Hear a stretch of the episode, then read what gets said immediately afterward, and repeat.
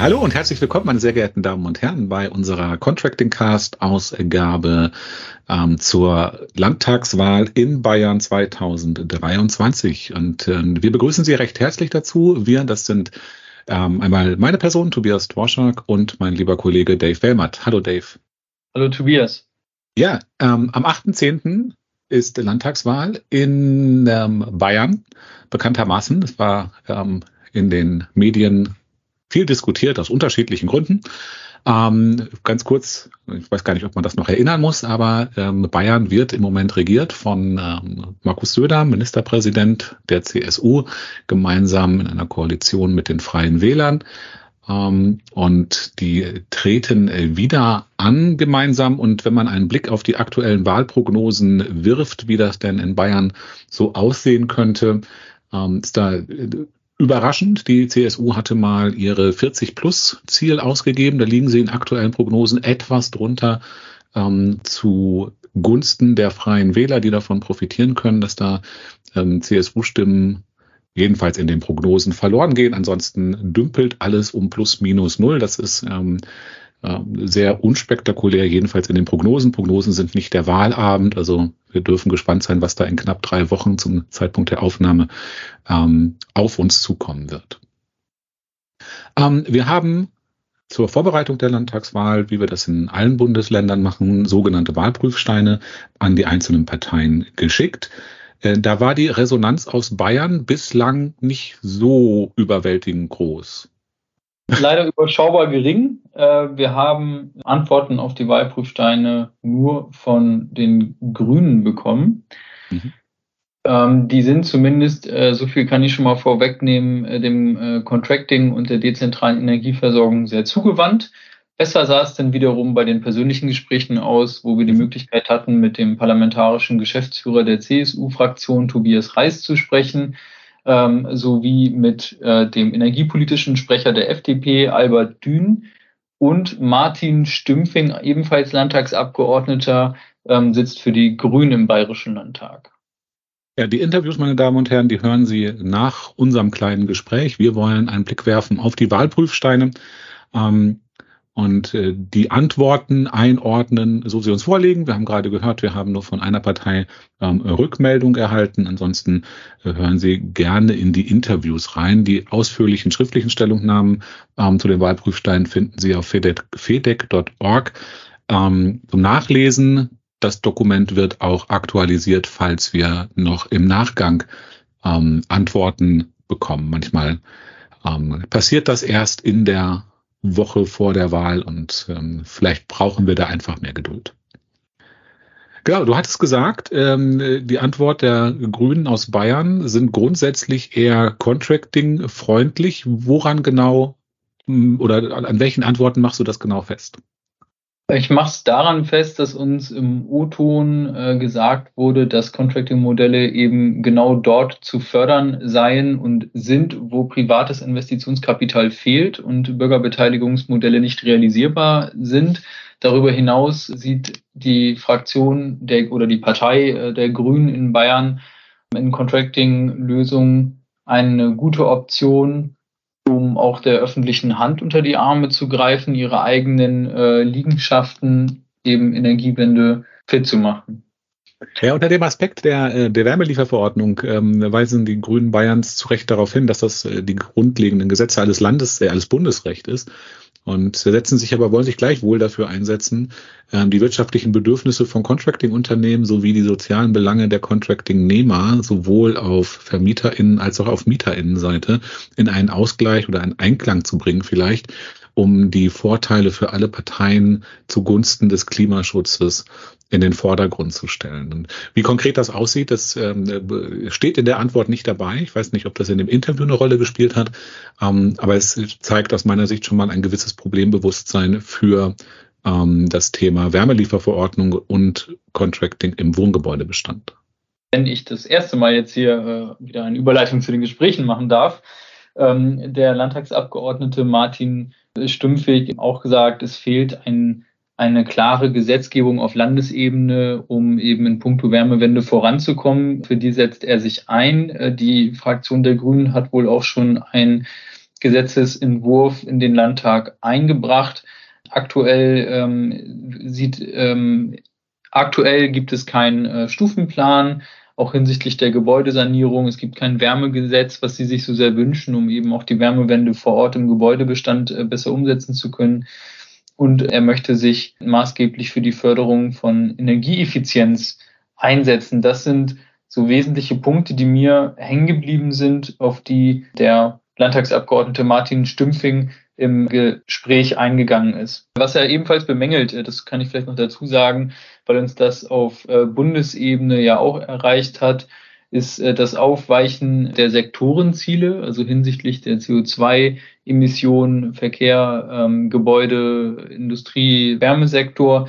Hier wünscht er sich oder wünschen sich die Grünen in Bayern eben ein Klimagesetz mit verbindlichen Zielen in den einzelnen Sektoren, aus denen dann wiederum Maßnahmen, also konkrete Maßnahmen erfolgen. Ähm, vielleicht ähm, abschließend, wir haben insgesamt wie viel sieben ähm, oder ja sieben Fragen gestellt.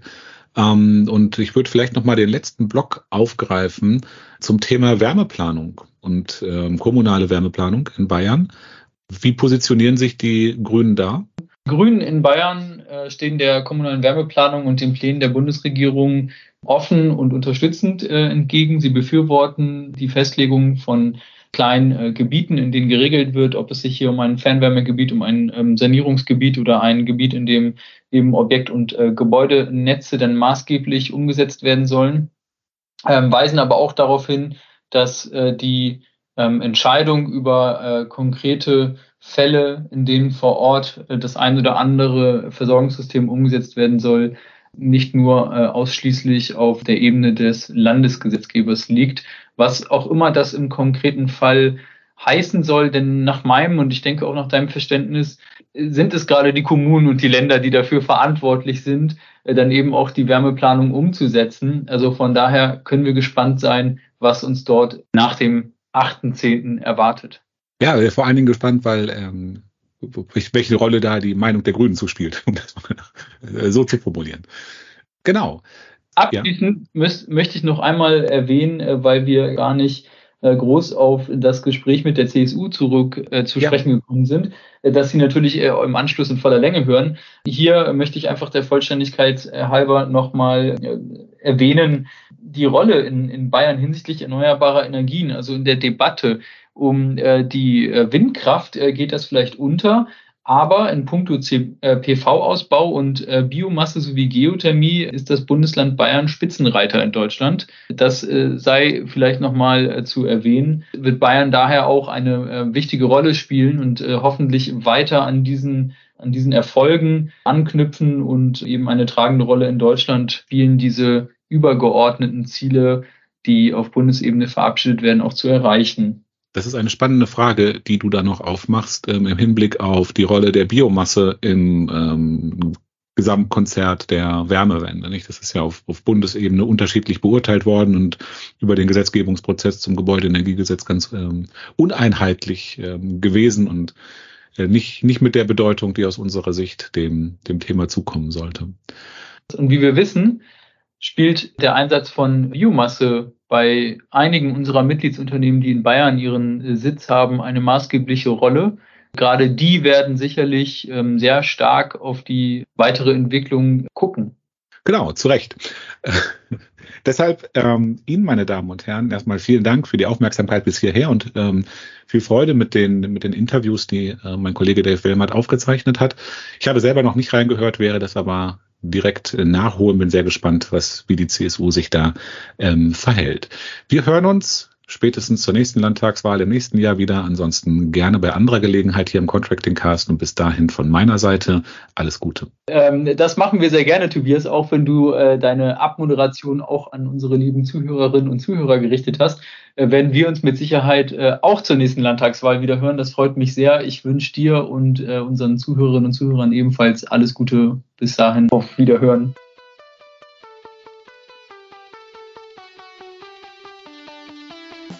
Hallo und herzlich willkommen, Tobias Reis. Sie sind ähm, nicht nur Mitglied des Landtages, sondern auch stellvertretender Vorsitzender und parlamentarischer Geschäftsführer der CSU-Fraktion. Und wir sprechen heute über die energiepolitischen Schwerpunkte der CSU-Fraktion. Einmal äh, aus der derzeitigen Legislaturperiode, aber natürlich auch mit Blick auf die kommenden Jahre. Hallo und herzlich willkommen. Hallo, danke für das Gespräch, Herr Wellmert, äh, und die Möglichkeit, dass wir uns über Energiepolitik im wohl auch äh, was Energiebedarf anbelangt, größten Bundesland unterhalten können, auch um, um die Fragen, wie wir denn auch zukünftig eine sichere, bezahlbare, klimafreundliche Energieversorgung nicht nur in Bayern, sondern sicherlich auch bundesweit hinbekommen. Was sind denn derzeit aus Ihrer Sicht die drei größten energiepolitischen Erfolge? In Bayern sehe ich beim Zubau einen Erfolg. Wir liegen da ja an der Spitze, äh, jedenfalls bei den Fragen Photovoltaik, Wasserkraft, Biomasse, Geothermie ist ja auch ein großes bayerisches Thema. Also beim Zubau sind wir Spitze, beim Wind äh, sicherlich noch äh, Potenzial vorhanden.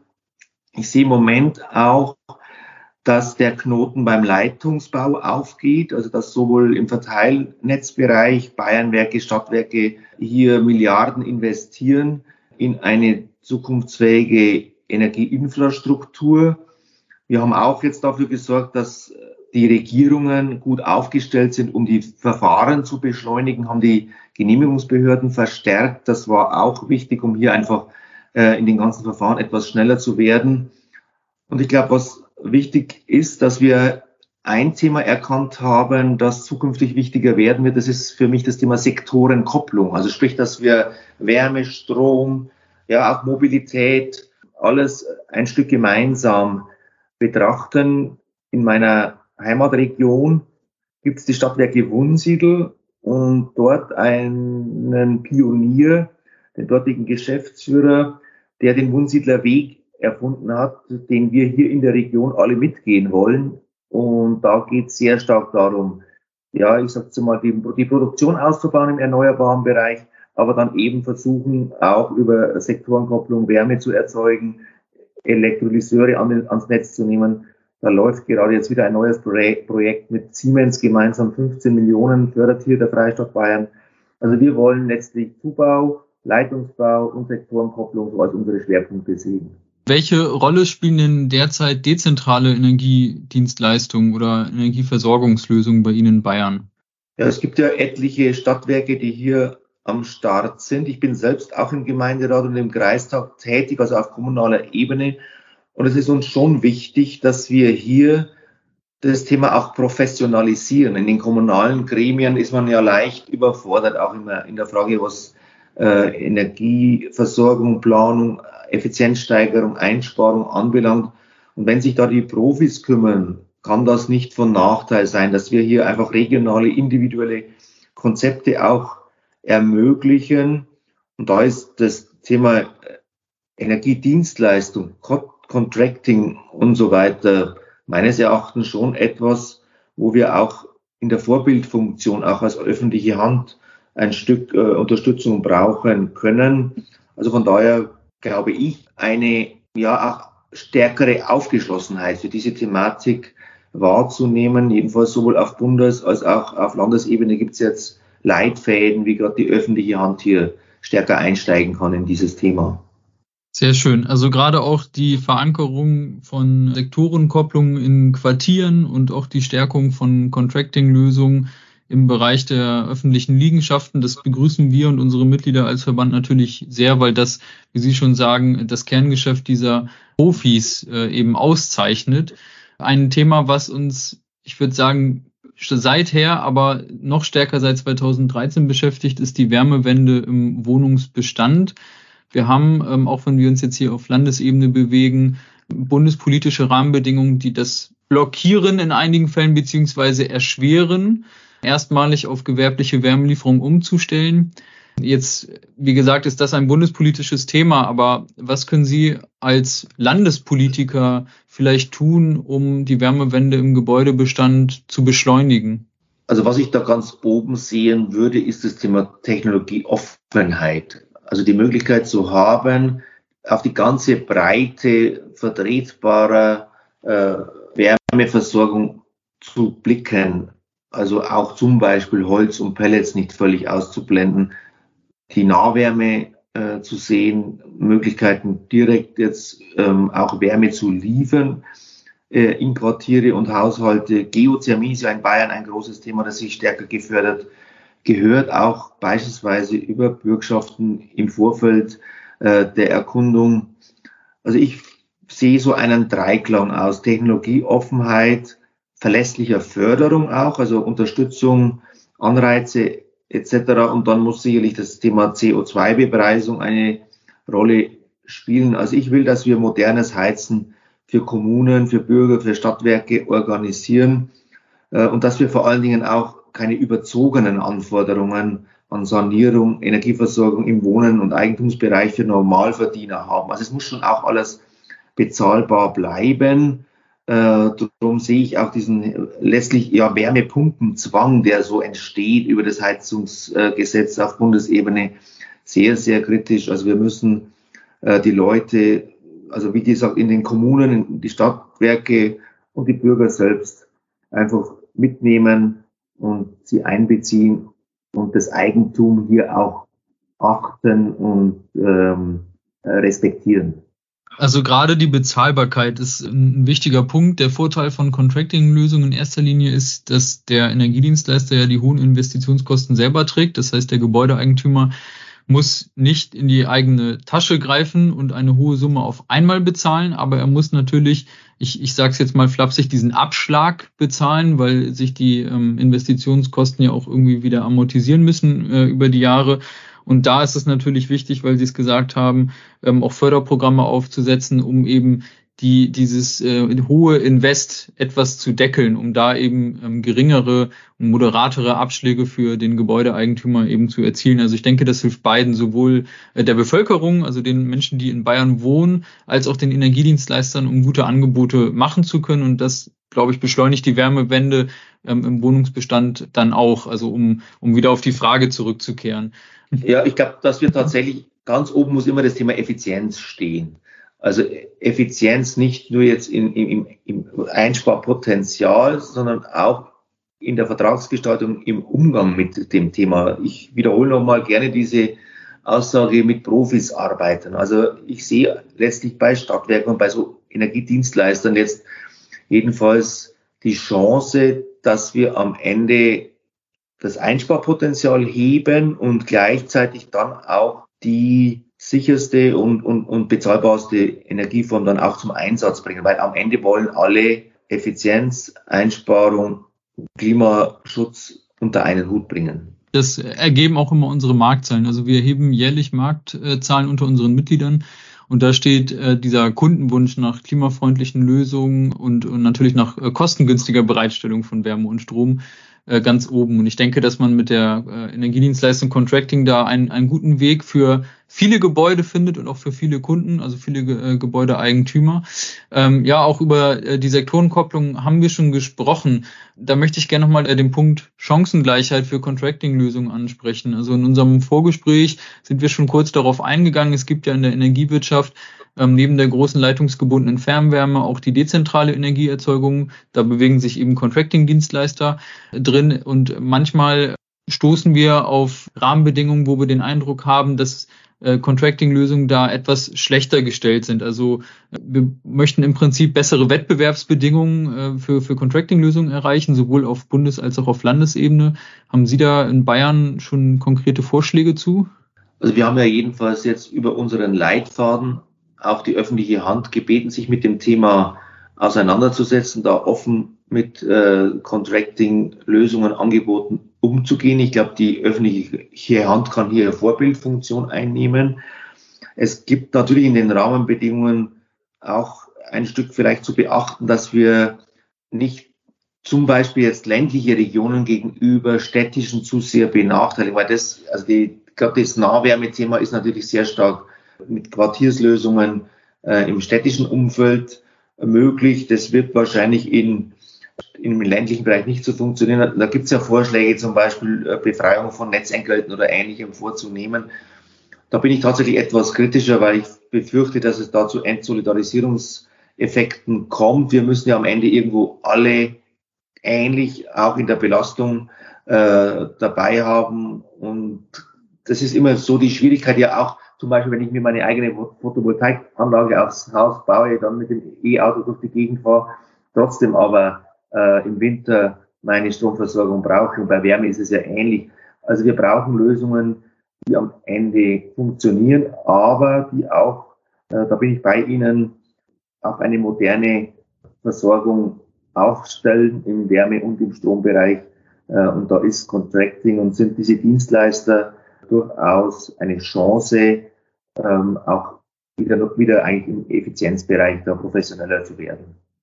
Das heißt, ähm, wo Sie das gerade angesprachen, äh, Grundlasten, also die Rolle von Kraft-Wärme-Kopplung beispielsweise, die spielt da ja auch eine wichtige. Also man kann äh, Blockheizkraftwerke wunderbar dazu nutzen, um eben Strom zu erzeugen, auch in den, den Quartieren, wie gesagt. Man lässt, kann ja trotzdem eine Wärmepumpe dazu äh, installieren und dann äh, kann man eben in den Zeiten, wo die Wärmepumpe vielleicht ähm, weniger leistungsstark arbeiten kann, äh, dann weiterhin über äh, das äh, Blockheizkraftwerk nicht nur Strom, sondern auch Wärme erzeugen. Also da ähm, sehen Sie in Bayern oder, oder würden Sie sich für einsetzen, eben auch auf diese bewährten Technologien, da wo sie Sinn machen, weiterhin zu setzen, höre ich daraus. Ja, richtig.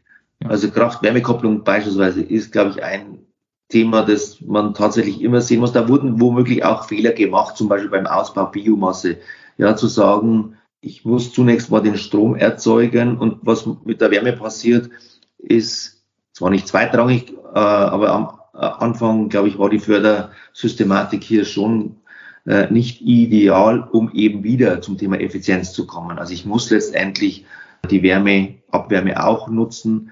Und da sind natürlich dezentrale Lösungen ideal, um das zu fördern und zu unterstützen, äh, ist sicher Teil der Lösung.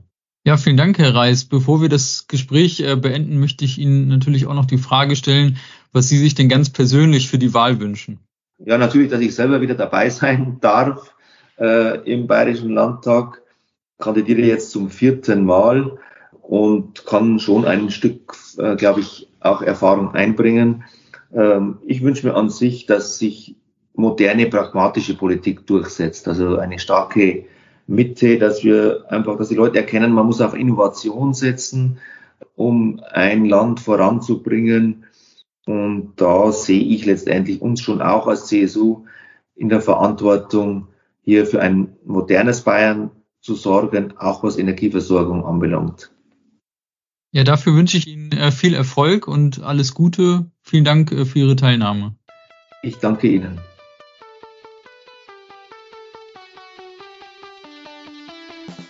Ja, hallo, Martin Stümpfig von den Grünen. Äh, mit Ihnen spreche ich hier heute. Sie sind energiepolitischer Sprecher äh, der Grünen-Fraktion im Bayerischen Landtag. Äh, wir sprechen heute, weil am 8. Oktober wieder ein neuer Landtag gewählt wird.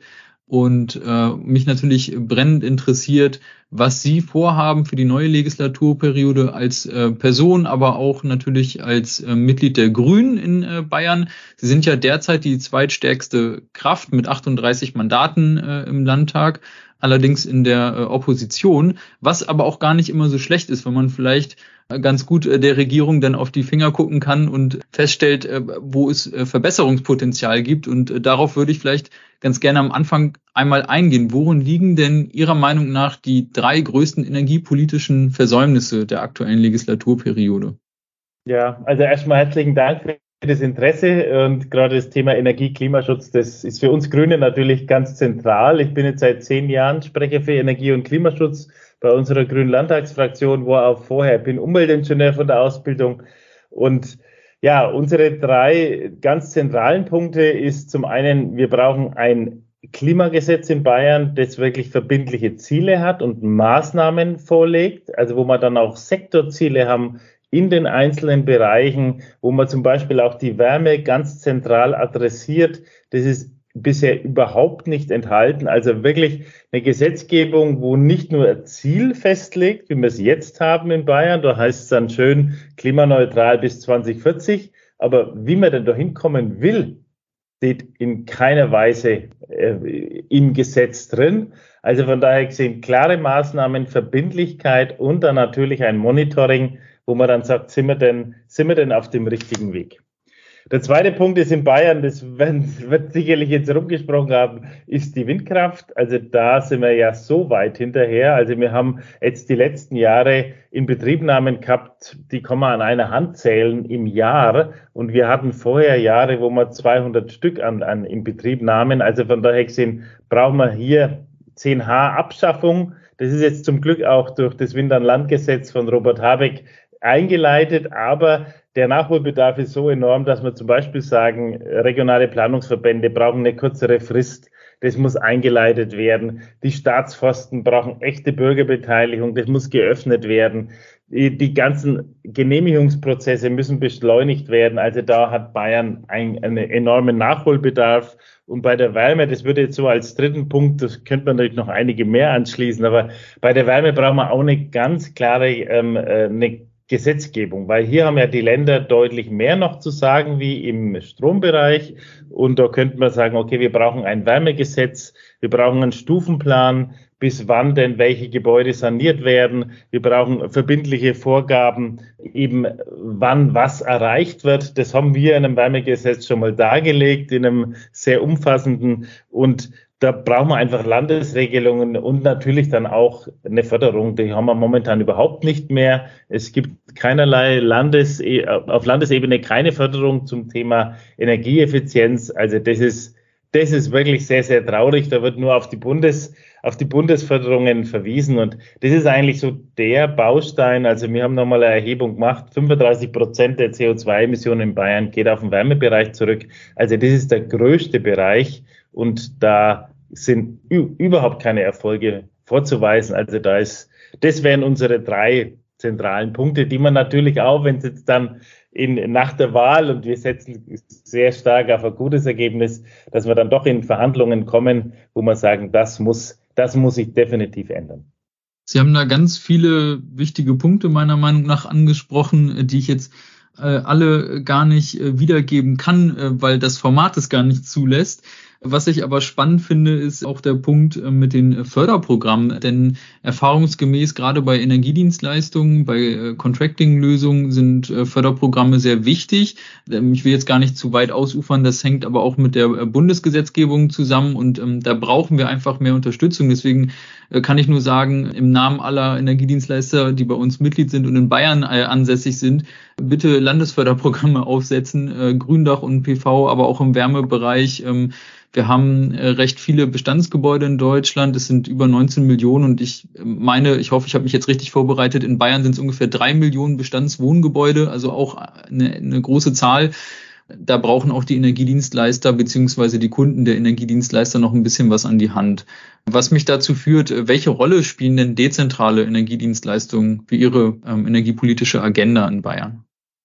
Also wir sehen auf jeden Fall das große Potenzial und ähm, sehen auch, dass wir diese Unterstützung brauchen. Wenn ich jetzt nur zum Beispiel auf die Kommunen schaue, es ist dann durchaus so, dass ganz viele Kommunen müssen jetzt genau schauen, was kann ich mir leisten, gerade im, Bereich Gebäudesanierung sind wir ja schnell in, in hohen Millionenbeträgen wo es dann auch für die Kommune schwierig wird, das noch zu packen. Das ist zum einen, muss natürlich da die Landesregierung, gerade diese ähm, kommunale Sanierung, da tun wir jedes Jahr Haushaltsanträge stellen, dass das aufgesetzt werden muss, ähm, um das, um das zu, zu, zu unterstützen. Aber da ist eben auch Contracting ein ganz zentraler Punkt, um eben Mittel aus der Privatwirtschaft dann eben zu, zu ziehen, um zu sagen, okay, ähm, ich, ich, ich habe dann, ich, ich gehe Contracting-Modell ein und um solche Maßnahmen wirklich bekannt zu machen, ich glaube, es ist immer noch das Problem, es ist noch nicht richtig verstanden. Und da setzen wir uns zum Beispiel dafür ein, dass wir sagen, wir wollen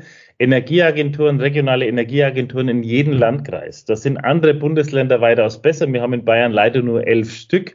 Die machen eine sehr gute Arbeit, aber die können dieses riesige Bundesland einfach nicht abdecken. Also wir brauchen niederschwellige Beratungsangebote, um das eben zu sehen, dass es nicht nur im Strombereich Contracting gibt, da gab es jetzt schon ein paar, aber gerade auch im Wärmebereich. Das ist eigentlich so unsere große, große Baustelle, wo wir jetzt ran müssen die nächsten Jahre. Und ähm, da sehen wir zum einen, also wie gesagt, Beratung, dann eben auch noch einmal die Förderung durch die Landesregierung. Ähm, ja, das wären so diese zwei die zwei großen Baustellen, die wir sehen. Es spielt eine Rolle, aber ich muss schon ehrlicherweise zugeben, es muss noch auch bei uns noch mehr werden, Contracting, äh, dass das in die Köpfe kommt, weil es einfach noch zu wenig verbreitet ist, obwohl wir ja eigentlich auch schon seit 20 Jahren drüber sprechen. Also es ist ja nichts Neues, aber es, es muss jetzt endlich in die Breite kommen. Insbesondere unter den Energiedienstleistern, die Contracting-Lösungen anbieten, spielt das ähm, Energieliefercontracting von, äh, von Wärme, also der, der Nutzenergie Wärme, maßgebliche Rolle. Es sind über 80 Prozent eigentlich seit 20, 30 Jahren. Das ist, da sitzt die Expertise, klar im Strombereich auch. Da gibt es ähm, eben Energiedienstleister, die sich dann mehr auf den Strombereich konzentriert haben im Contracting. Aber äh, die können das. Äh, unsere Mitglieder sind deutschlandweit vertreten, wie gesagt, auch viele in Bayern und ähm, uns wird das sehr freuen, wenn äh, sie da mehr politische Unterstützung bekommen, aber auch natürlich mehr Aufklärungsarbeit ähm, dann vor Ort passiert. Wärme. Wir haben eben schon über Wärme gesprochen und äh, die Wärmewende im Wohnungsbestand nach wie vor die größte Herausforderung der Energiewende äh, meines Erachtens nach im dezentralen Bereich vor allem. Ähm, was, was können Sie in Bayern denn dafür tun, um die Wärmewende vor Ort im Wohnungsbestand zu beschleunigen? ich sehe, wie gesagt, die Zuständigkeiten bei, der, bei den Ländern ist da weitaus höher als im Strombereich. Wir haben zum Beispiel die bayerische Bauordnung, wo wir hier klare Vorgaben machen können. Ähm, wir haben die, den Durchgriff auf die Kommunen, das darf ja der Bund gar nicht. Also von daher sind, sind hier maßgebliche Steuerungselemente. Ähm, es muss einfach auf, auf Landesebene ein Gesetz dazu geben. Also wie gesagt, wir haben ein Wärmegesetz noch einmal gestaltet mit unterschiedlichen Passagen, wo es dann noch einmal darum geht, den Neubau ähm, klar zu spezifizieren, welche KfW 40 Standard zum Beispiel, oder wir wollen zu sagen, okay, für für die Raumwärme soll dann keine, ähm, kein Verbrennungsprozess mehr stattfinden. Also wirklich zu sagen, es geht in Richtung Wärmepumpe, aber dann eben auch die Sanierungsmaßnahmen zu sagen, okay, wir haben Einteilung in die verschiedenen Effizienzstufen und dann zu sagen, ja, ich, ich, ich muss eben äh, bis zum, bis zum Jahr XY, wir haben so fünf, Jahr, fünf, fünf, fünf Jahresstufen dann deklariert, dann eben diese und jene Stufe erreichen. Natürlich auch mit Ausnahmen, das wird in dem Bereich nicht anders gehen und mit großzügigen Forderungen. Da haben wir jetzt 300 Millionen Euro im Jahr wir vorgesehen, um in dem Bereich einmal zu starten.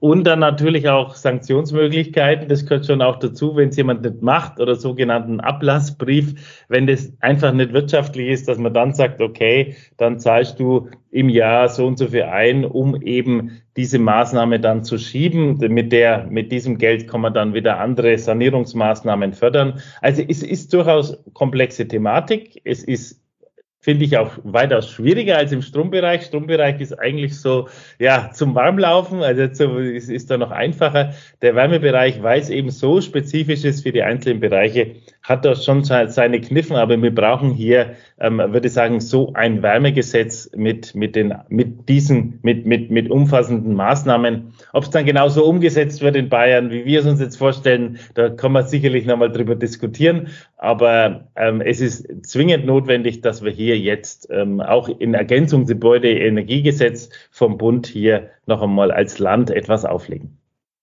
Und das äh, schafft ja auch die Möglichkeit über diese Länderöffnungsklausel, wenn, wenn das Gesetz dann so verabschiedet wird, dass sie da weitreichendere äh, Befugnisse bekommen. Äh, in Ihrem Wahlprogramm schreiben Sie, wir koppeln die Energiewende in den Bereichen Strom, Wärme, Mobilität und machen sie zum Erfolg.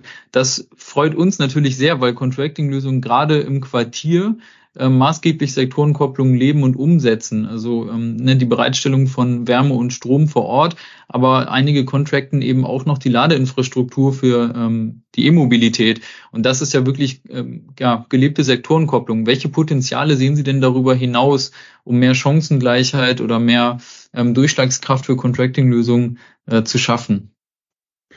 Ähm, also wir sehen auf jeden Fall, dass wir uns wegbegeben müssen von der Einzelhausbetrachtung das wird natürlich im ländlichen Raum schon immer noch so sein, dass man sagen, ja, dezentrale Lösung, aber gerade im Wärmebereich ähm, müssen wir einfach schauen, weg von der dezentralen Lösung hin zu zentraleren Lösungen, um das Ganze zu sehen. Sie haben es schon richtig gesagt, Quartiere da eben genau anzuschauen und um da eben für alle Bereiche, ob das dann eben äh, Strom, Wärme oder dann eben auch Mobilität ist, Lösungen zu schaffen. Und, und das sehen wir äh, durchaus ähm, die Contracting-Angebote hier als, ähm, als sehr zentral. Also zum einen, um dieses Bewusstsein noch einmal zu schaffen und dann einfach ähm, es, es muss am Schluss bei den Leuten was dabei rauskommen. Also was, was ist bei mir drin und es geht halt dann doch immer über den Geldbeutel. Ähm, so ist einfach der Mensch gestrickt. Ähm, da kann man noch so viel erklären und da glaubt man einfach, dass durch solche Contracting-Lösungen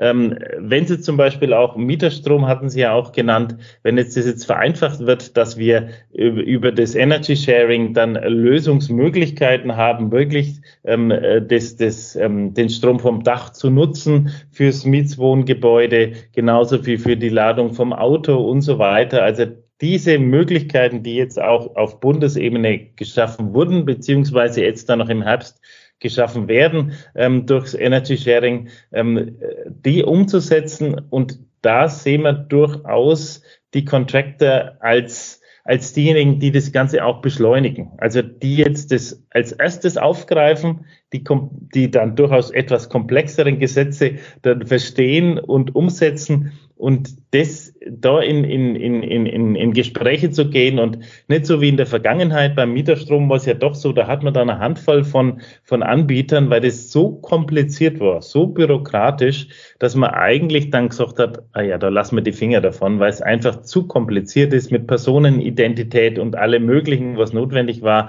Also diese, diese Verschlankung ähm, das, die jetzt stattfindet und statt, stattgefunden hat und jetzt noch stattfindet über die Solarpakete, ähm, das aufzugreifen, da sehen wir enormes Potenzial. Ähm, eigentlich jetzt hauptsächlich, wie gesagt, darin, dass man die bestehenden Gesetze und das, was jetzt noch neu, noch neu kommt, so schnell wie möglich umsetzt und dann in die Umsetzung bringt. Ich glaube, das ist jetzt so die nächsten Jahre unsere Aufgabe in der Politik, ähm, das jetzt, was jetzt mal da ist, umsetzen und in eine breite Anwendung bringen. Dem kann ich nur zustimmen. Also äh, als Anregung vielleicht noch, äh, wenn Sie Landesförderprogramme äh, aufsetzen, perspektivisch, äh, könnte man auch drüber nachdenken, vielleicht die äh, CO2-Reduktion äh, zu belohnen. Also quasi nicht nur auf die Effizienz zu gehen, sondern auch auf die CO2-Reduktion, weil da sind die Contracting-Anbieter auch ziemlich gut drin, gerade auch im Bereich ähm, von Energiespar-Contracting, aber auch im Bereich des Liefercontractings können, äh, ich lehne mich mal weit aus dem Fenster, ich würde sagen, fast mindestens immer 30, 20, 30 Prozent auf jeden Fall eingespart werden, in der Regel aber eher 50 Prozent. Also es kommt dann natürlich immer auf das Gebäude und auf den Kundenwunsch drauf an, aber äh, da sind sie ziemlich gut drin und ich glaube, dass da ein Landesförderprogramm, was eben auf die CO2-Reduzierung auch abzielt, äh, auch ein richtiger Anreiz ist. Und äh, dann, weil wir eben drüber gesprochen haben, würde ich das gerne noch äh, einmal erwähnen. Ähm, wenn Sie so ein Wärmegesetz aufsetzen, dann gerne diesen Quartiersansatz verankern. Ähm, das hilft, glaube ich, allen, also den Mietenden, den Wohnungseigentümern, aber auch den Energiedienstleistern, eben Teil der Energiewende zu sein und da die größten Effekte eben auch mitzunehmen. Bevor ich mich für das Gespräch bedanke, was wünschen Sie sich denn persönlich für die Wahl? Also was ich mir wünsche, Sie haben zu Beginn gesagt, die Opposition hat eine wichtige Aufgabe. Ja, das ist so.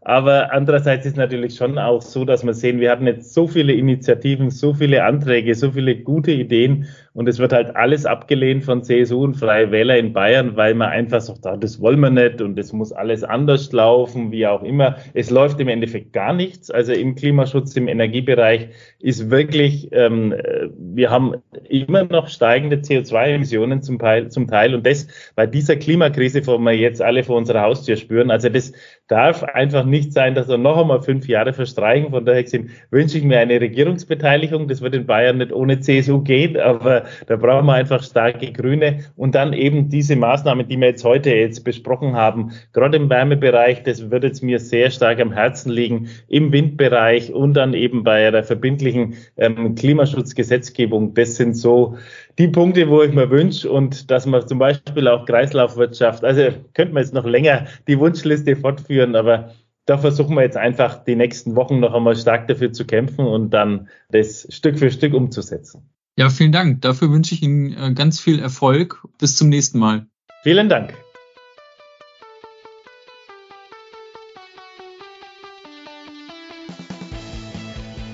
Hallo und herzlich willkommen. Ich spreche jetzt mit den Landtagsabgeordneten Albert Dün von der FDP. Sie sitzen im Bayerischen Landtag und sind auch energiepolitischer Sprecher und treten natürlich auch für die neue Legislaturperiode wieder an. Hallo und herzlich willkommen.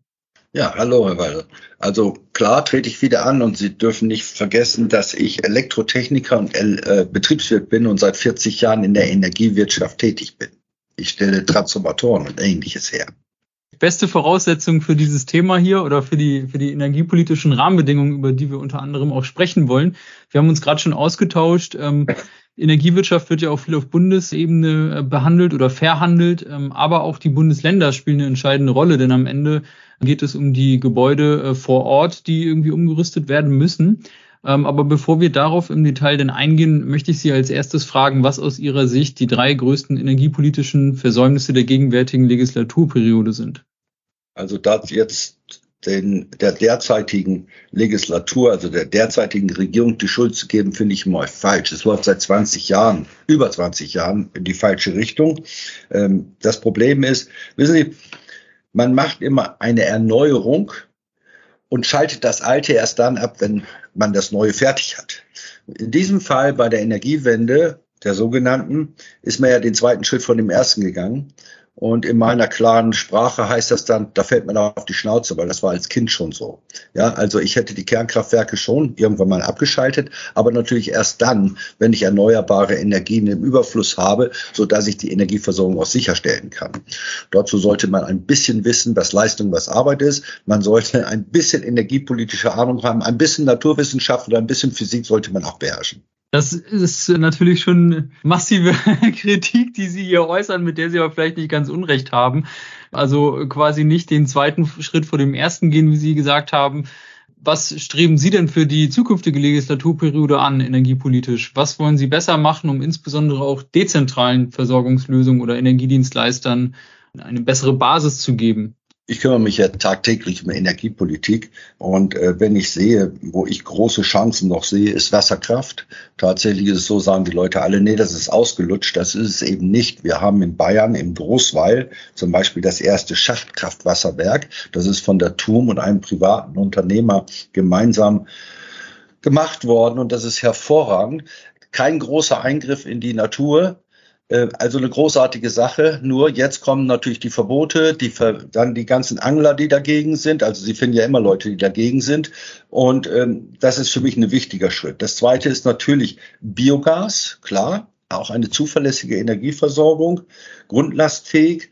Ähm, ich möchte nur nicht, dass unbedingt immer mehr vermeist wird in den Ländern, weil in diesen Maisfeldern habe ich auch ganz selten Bienen gesehen, äh, weil Sie erkennen ja das Thema äh, Rettet die Bienen, unseren äh, Volksbegehren, was natürlich auch total da hinten nach hinten losgegangen ist. Und dann haben wir natürlich noch zusätzlich die Geothermie. Die Geothermie um München herum, das läuft ja einigermaßen. Man macht ja jetzt in Geretsried eine Tiefenbohrung bis auf 4200 Meter runter. Eine sehr gute Sache. Warum machen das nicht die Deutschen? Nein, das macht ein kanadisches Unternehmen. Also wir sehen bei uns in Deutschland, alle haben Angst, irgendwas zu versuchen oder auch mal ein Risiko einzugehen. Wir werden es nicht schaffen. Dann haben wir noch die Windkraft und die äh, Photovoltaik. Photovoltaik habe ich nichts dagegen, wenn es Agri-PV ist, also über den Feldern, oben drüber weil unten versiegelt ist einfach Flächen. Da kann mir jemand erzählen, was er will. Äh, Windkraft bin ich sehr vorsichtig. Schauen Sie, ich lebe in München und ich kenne die urbane Arroganz des Zentrums, wie überall in den Städten. Sie wollen alle Windkraft, sie wollen alle Photovoltaik, aber nicht hier. Ich sage immer, okay, bauen wir im englischen Garten drei Windräder auf, ein Wolfsrudel und zwei Bären, dann haben wir ungefähr gleiche Voraussetzungen Stadt, Land. Weil das Land wird immer vergessen, die sollen immer den Ärger tragen in allen Bereichen. Das geht von öffentlichen Nahverkehr. In München reden sie über zwei Minuten Takt und auf dem Land sind sie froh, wenn zweimal am Tag der Bus kommt. Einmal morgens, einmal abends. Und so kann es einfach nicht weitergehen. Es kann nicht sein, dass die Landbevölkerung das Ganze schlucken muss, was die Städter sich ausdenken. Und über die Hälfte der Wähler wählen, wohnen in den Städten und bestimmen, wie die Landleute zu leben haben. Insbesondere möchte ich noch mal ganz kurz auch auf äh, Biogas, Biomethan äh, zurückkommen. Das ist also gerade auch unter unseren Mitgliedsunternehmen, also dazu zählen Stadtwerke, aber auch äh, Energiedienstleister, Energieversorger, kleinere ähm, beratende Ingenieure, die dort tätig sind, schon ein wichtiger Energieträger. Gerade auch Reichkraft-Wärmekopplung. In Quartieren wird das viel eingesetzt. Ich bin da total bei Ihnen. Also Biogase, Biomethan aus Abfallstoffen oder Reststoffen ist eine gute Sache. Dafür setzen Sie sich ein oder wollen Sie sich einsetzen? Das habe ich rausgehört. Auch Geothermie äh, prüft unsere Unternehmen in entsprechenden äh, Projekten äh, eben auch diese Quellenergie erschließen. Das macht durchaus Sinn. Und damit, warum sage ich das, sind wir beim Thema Wärmewende im Bestand. Und das ist natürlich ein Riesenthema, was alle nach wie vor umtreibt. Und da würde ich gerne mal erfahren, welche Maßnahmen Sie in Bayern ergreifen wollen, um die Wärmewende im Bestand zu beschleunigen. Also tatsächlich, es ist ja jetzt vieles beschlossen, speziell auch der kommunalen Wärmeplanung und so weiter, ist ja alles gekommen. Ich sehe da einfach einen riesen Zeitgap, was da äh, noch gemacht werden muss. Tatsächlich muss ich erstmal eine Wärmequelle haben um dann eine, ein, ein Wärmenetz aufzubauen. Ich kann nicht einfach ein Netz bauen und sagen, ja, dann wird das schon irgendwo funktionieren. Ich mache irgendwo ein großes Feuer. Es muss irgendwo eine Stelle geben oder mehrere Stellen, die zusammengeführt werden müssen. Bei Biogas ist es besonders, jetzt geht man ja auch in alle möglichen Richtungen Fäkalien und so weiter hineinzuschmeißen. Das finde ich super. Ähm, wie gesagt, diese reine Bemeißung des, der, der Länder, das habe ich nicht so gerne. Aber ich habe mal einen Freund gehabt oder habe noch, äh, der ist in der Abfallwirtschaft tätig. Ich kümmere mich sehr stark um die äh, Entsorger. Ja, das ist so mein Verein, weil lauter Familienunternehmer, äh, Inhaber geführte Unternehmen, deswegen kann ich besonders mit denen besonders gut. Äh, tatsächlich so, die hat, wir haben in Deutschland nur zwei Güter. Das eine ist Geist und das zweite ist Abfall. Und aus diesem Abfall kann man wahnsinnig viel rausholen. Bis zum Wasserstoff. Man kann ja alles rausholen. Und das sollte man auch nutzen und tun. Dazu einfach eine Umorganisation passieren. Auch in den äh, Müllsammelstellen und überall muss man etwas verändern. Aber es wird funktionieren. Also da bin ich mir ganz sicher. Nur der Zeitraum, bis es funktioniert, der muss uns freigegeben werden. Wenn ich da sage, ich muss gezwungenermaßen bis zum 31. Äh, August nächstes Jahr fertig sein, das wird nicht funktionieren. Sie kennen ja selber die ganzen äh, Genehmigungsverfahren, sind einfach viel zu umständlich. Da müssen wir aus der analogen Zeit raus. Wir müssen endlich mal in die digitale Zeit rein. Die ganzen Gesetze auch mal weg abschaffen, die aus der analogen Zeit kommen. Dann wird es vereinfacht werden. Trotzdem werde ich dort sagen, acht bis zehn Jahre wird es schon noch dauern, bis wir eine vernünftige Wärmewende und Energiewende auch hinbekommen.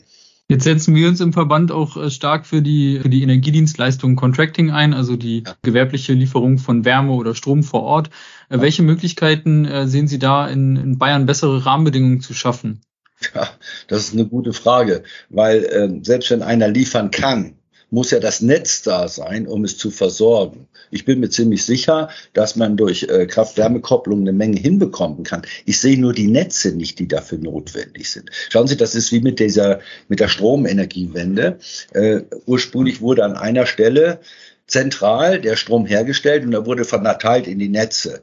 Und der letzte Bauer am Ende vom Netz, der hatte das dünnste Kabel, weil nur er versorgt werden sollte. Jetzt baut er sich eine Photovoltaikanlage auf Dach, aufs Dach und soll jetzt zurückspeisen. Das wird nicht funktionieren, weil das ganze Netz umgebaut werden muss. Und genau das Gleiche passiert bei Wärmenetzen. Das ist so. Wir haben die Rohre im, im Boden. Jetzt wissen wir noch nicht genau, wie wir darüber die Wärme rumbringen. Die ganzen Straßen müssen umgebaut und ausgebaut werden. Ich sehe es möglich, aber es muss ein vernünftiger Plan her. Da werde ich mich gerne drum kümmern, auch in Zukunft, weil das ist mein Thema. Energie ist mein Thema und werde auch alles versuchen, da auch Vernunft zu bringen. Sie dürfen nicht vergessen, wir haben in Bayern viele Kommunen. Und diese Kommunen äh, haben eine Selbstverwaltung. Und äh, da müssen Sie erstmal jeden Bürgermeister und jeden Gemeinderat einzeln überzeugen, dass überhaupt das sinnig ist. Und dann wird es schon funktionieren. Aber das wird eben noch eine Zeit dauern. Ich kann Ihnen nicht sagen, wie lange, aber ich arbeite dran. Vielen Dank für die Einblicke. Bevor wir zum Abschluss kommen, möchte ich äh, Sie noch mal ganz persönlich fragen, was wünschen Sie sich denn für die Wahl? Also ich wünsche mir persönlich ein sehr gutes Erststimmenergebnis, weil ich hier ziemlich verwurzelt bin in meinem Stimmkreis. Und das will ich hoffen, dass ich das bekomme, weil das für mich die Bestätigung meiner Arbeit ist für den letzten fünf Jahren, die ich geleistet habe. Und ich glaube, dass ich da einiges geleistet habe. Vielleicht habe ich sogar ein bisschen naturwissenschaftlichen Unterricht gegeben im Landtag. Äh, ich habe den Leuten nämlich erstmal erklären müssen, dass das Jahr 8760 Stunden hat und wir im Jahr uns eben darauf verlassen müssen, dass wir immer Energie haben und dass Wind und und Sonne dabei nicht ausreichen. Das habe ich denen immer wieder versucht zu erklären. Äh, wie gesagt, Arbeit und Leistung zu unterscheiden, war auch nicht ganz so einfach, das beizubringen, weil im ganzen Landtag nur vier Handwerker sind. Und da müssen wir einfach wieder mehr Handwerker rein haben. Also wünsche ich mir für die Zukunft, für die Wahl, dass egal aus welcher Partei, Hauptsache es kommen wieder Handwerker und Mittelständler, Unternehmer in den Landtag hinein. Äh, ich glaube, dann wird die, Vernunft, die Politik auch vernünftiger. Dafür wünsche ich Ihnen viel Erfolg und alles Gute. Vielen Dank. Ich danke Ihnen recht schön. Alles klar.